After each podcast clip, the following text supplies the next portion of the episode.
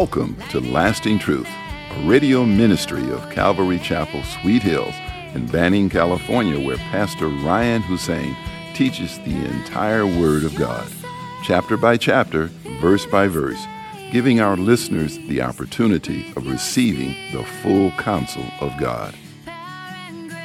In today's program, we are studying the book of Second Chronicles, chapter 34.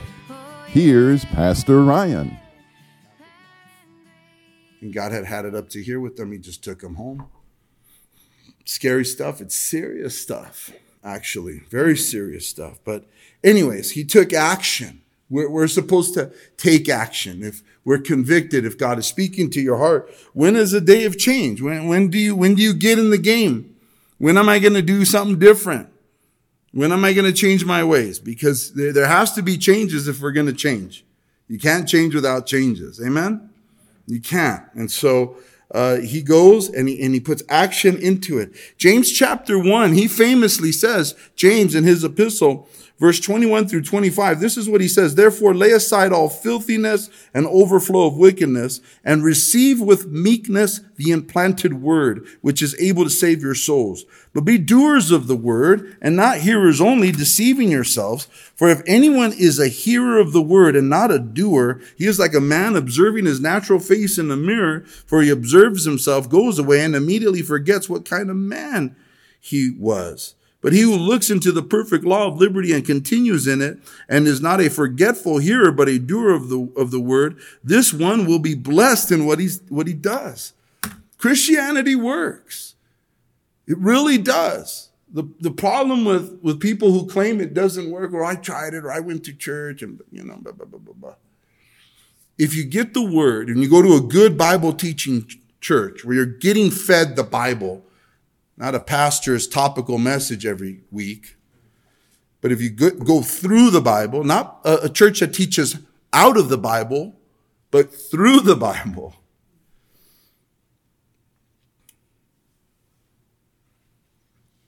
if you go to that kind of church and uh,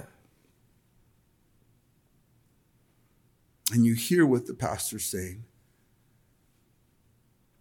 and you receive it with a humble heart make the changes make the changes christianity it does work but we must be willing to make the changes god's not going to force us he gives us personal choice and personal responsibility. And the problem with the world out there is that they run from responsibility.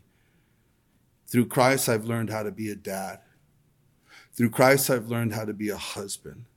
Through Christ, I've learned how to be a servant. Through Christ, I've learned how to be a through Christ, I've learned how to shoot a three-point basket. Through Christ, I've learned how to surf, kinda. I learned how to play tennis through Christ. You know, I've learned a lot. If you're willing to learn and listen, through Christ, I'm learning how to be better uh, in social situations like church, churchy activities. Everyone has social anxiety, and you know, join the club.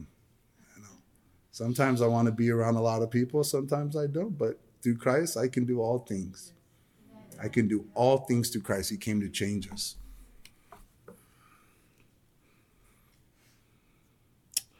Um, so yeah, so do you know it works when you obey. Uh, go inquire of the Lord for me and for those who are left in Israel and Judah concerning the words of the book that is found. For great is the wrath of the Lord that is poured out on us because our fathers have not kept the word of the Lord to do according to all that is written in the book. You know, that, that's the judgment right there. If we don't do what the Bible says, you know, Jesus said, if you love me, keep my commandments. Why do you call me Lord, Lord, and not do the things that I say for you to do? That's what he says. And so the fathers didn't listen to God, they did their own thing. And there's many Christians, ah, well, I'm a Christian. Yeah, I want to, I'm going to go to heaven, but I'm so covered by grace, I don't have to do what God says. I get to go party still. I, you know, hang out with all this, you know. Jesus hung out with sinners. Yeah, yeah. You know. Yeah, but they were all listening to him and were open to some change. You know how many Christians have said, "Oh, I go and I and I I witness at the bar." You know, it's like you know, yeah, I'm you know I'm from the streets, so you know I don't believe all that. You know, it's a good excuse. You know, he loves sinners, but the place better not be demonic, and they better be open and respectful, and ready to hear what you have to bring. Amen. Um. All right. And so they, this is coming. He knows why it's coming because they have turned away from the word of God. Verse 22. So Hilkiah and those the king had appointed went to Huldah, the prophetess, the wife of Shallum, the son of Tokhath, the son of Hasrah, keeper of the wardrobe. Oh, that, that's cool. I, you know, she dwelt in Jerusalem in the second quarter. And they spoke to her to that effect. Uh, and then she answered and said to them, Thus says the Lord, God of Israel, tell the man who sent you to me, Thus says the Lord, behold, I will bring calamity on this place and on its inhabitants, all the curses that are written in the book, which they have read before the king of Judah, because they have forsaken me and burned incense to other gods that they might provoke me to anger with all the works of their hands. Therefore my wrath will be poured out on this place and not be quenched. So here is this, uh, this uh, prophetess, Huldah, who came, Huldah came strong with that word from the Lord.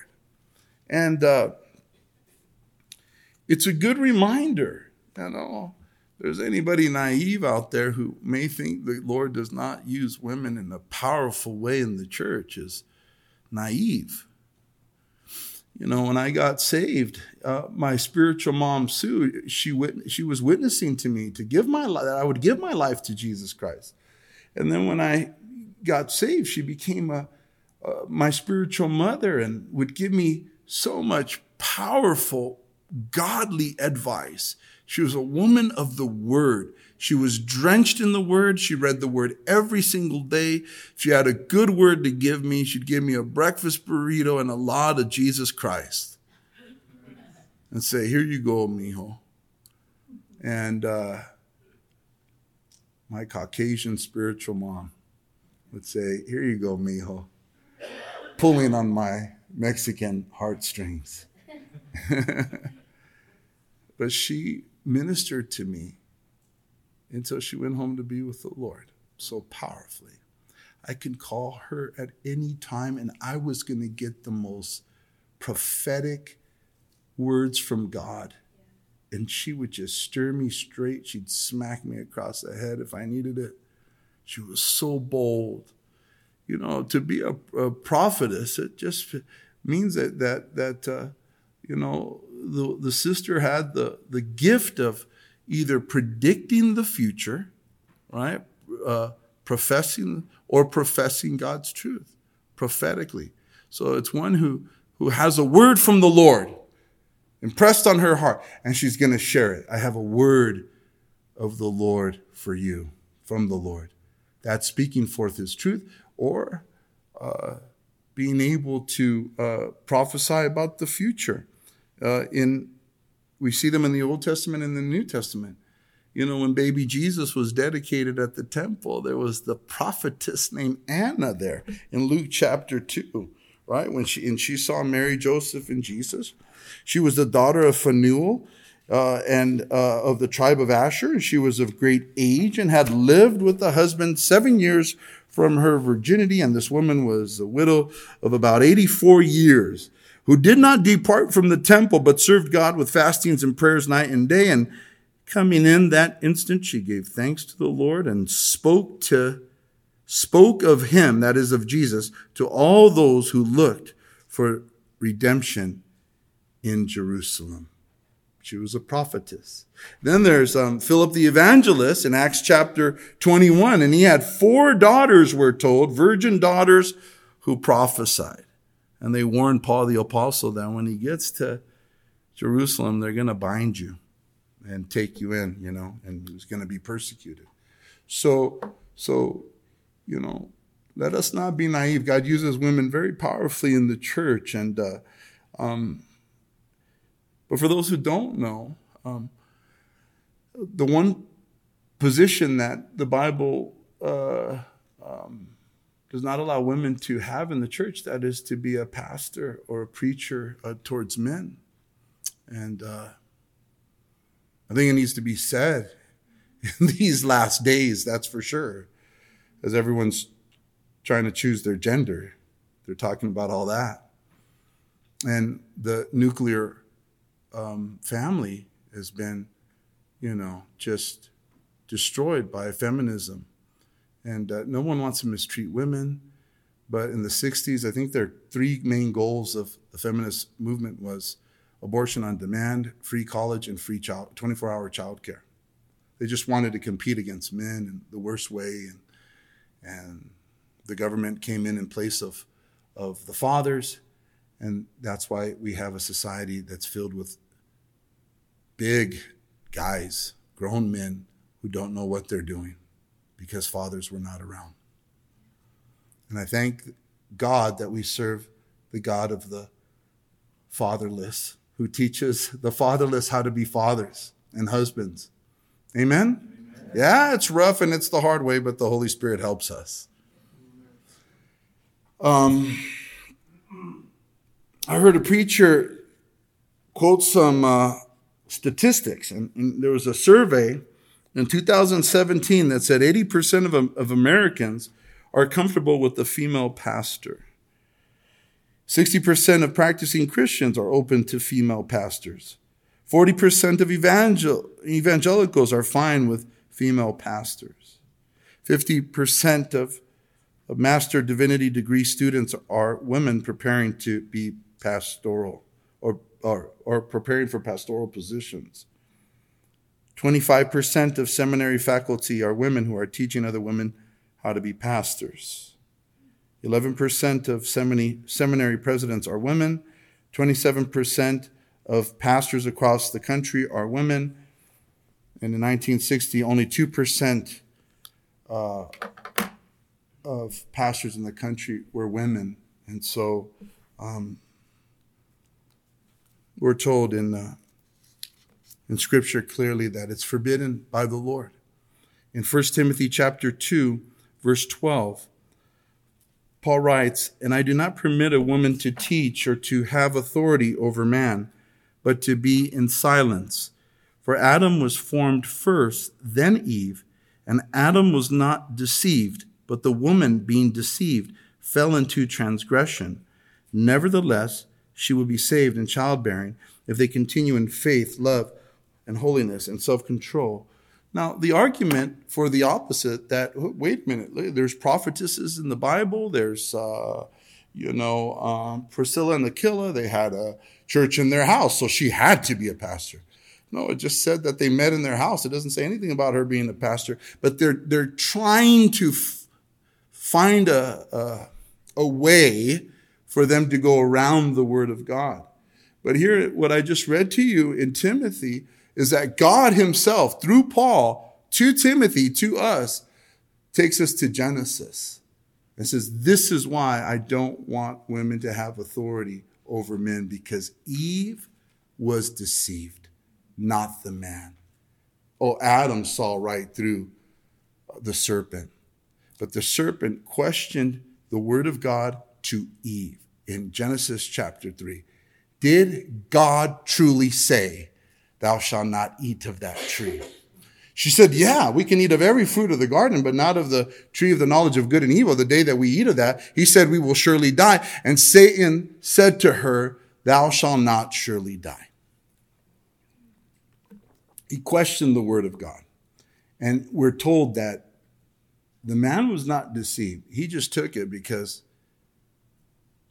he wanted to follow his wife which the Bible teaches that the man ought to lead his wife. And so we live in a backward society where, where, where men, fathers and husbands are portrayed like Homer Simpson, just you know, buffoons and just the butt of every joke, not showing husbands and fathers as, as the leaders that God has called every man to be in their home. And we're told in scripture that the head of every man is Christ and the head of every woman is man.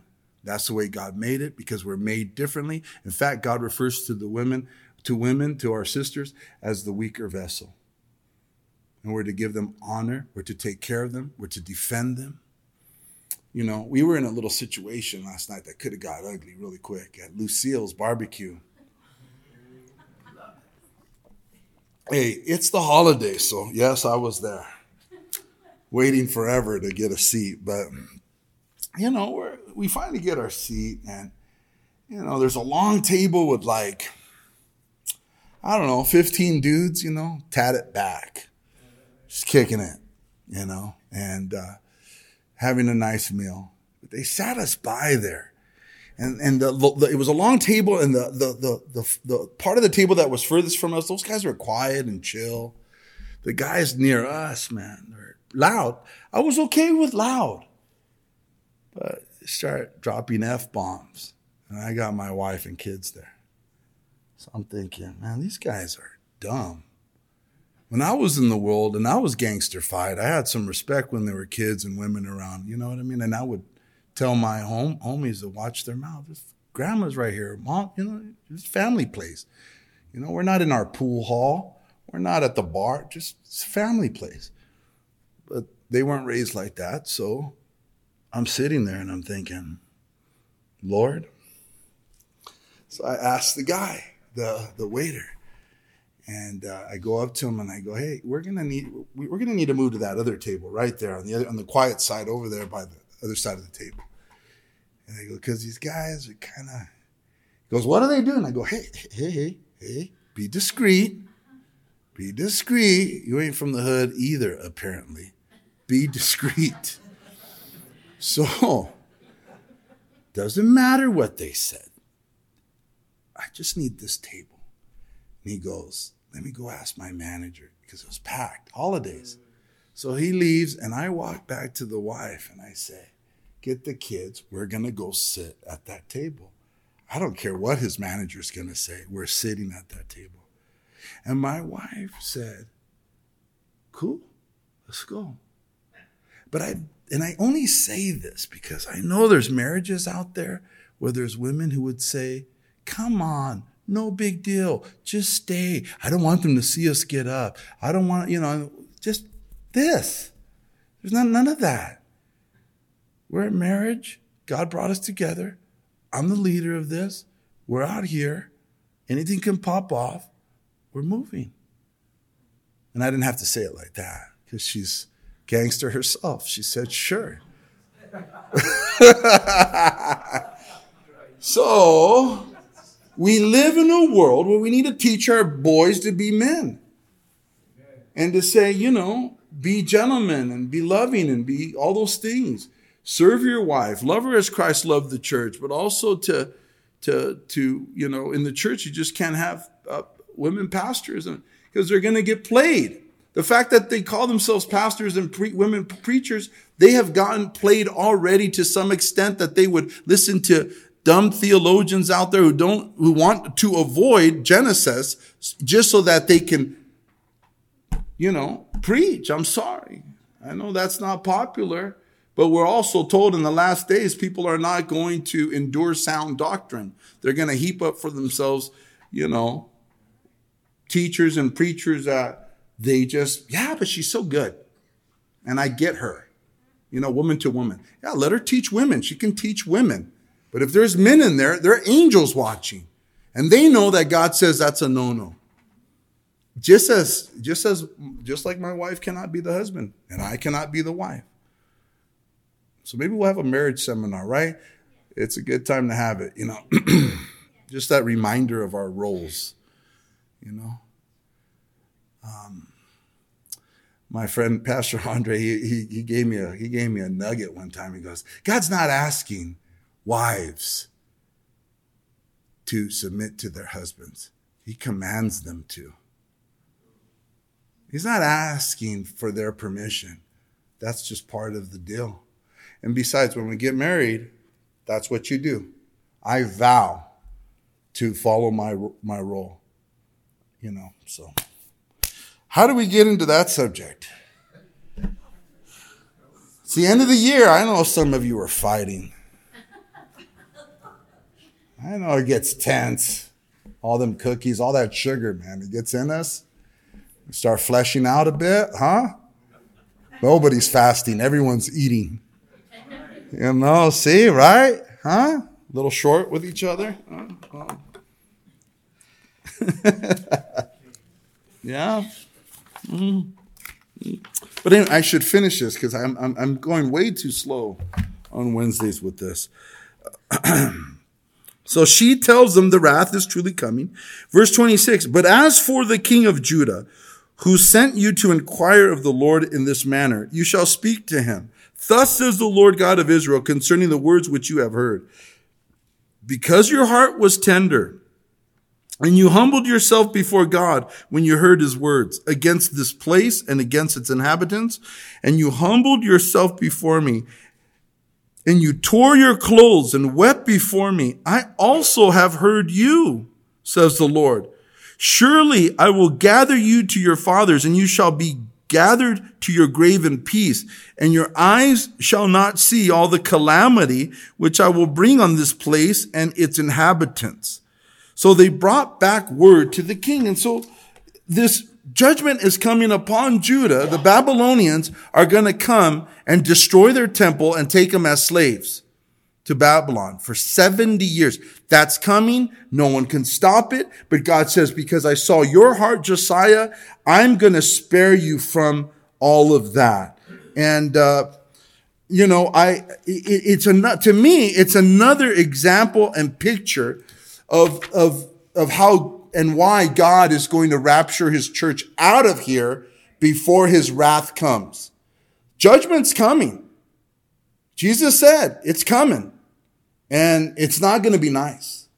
And so before God pours his wrath out on a Christ rejecting world, before that happens, he's going to take his bride, the church, out of here in the air, all crazy like.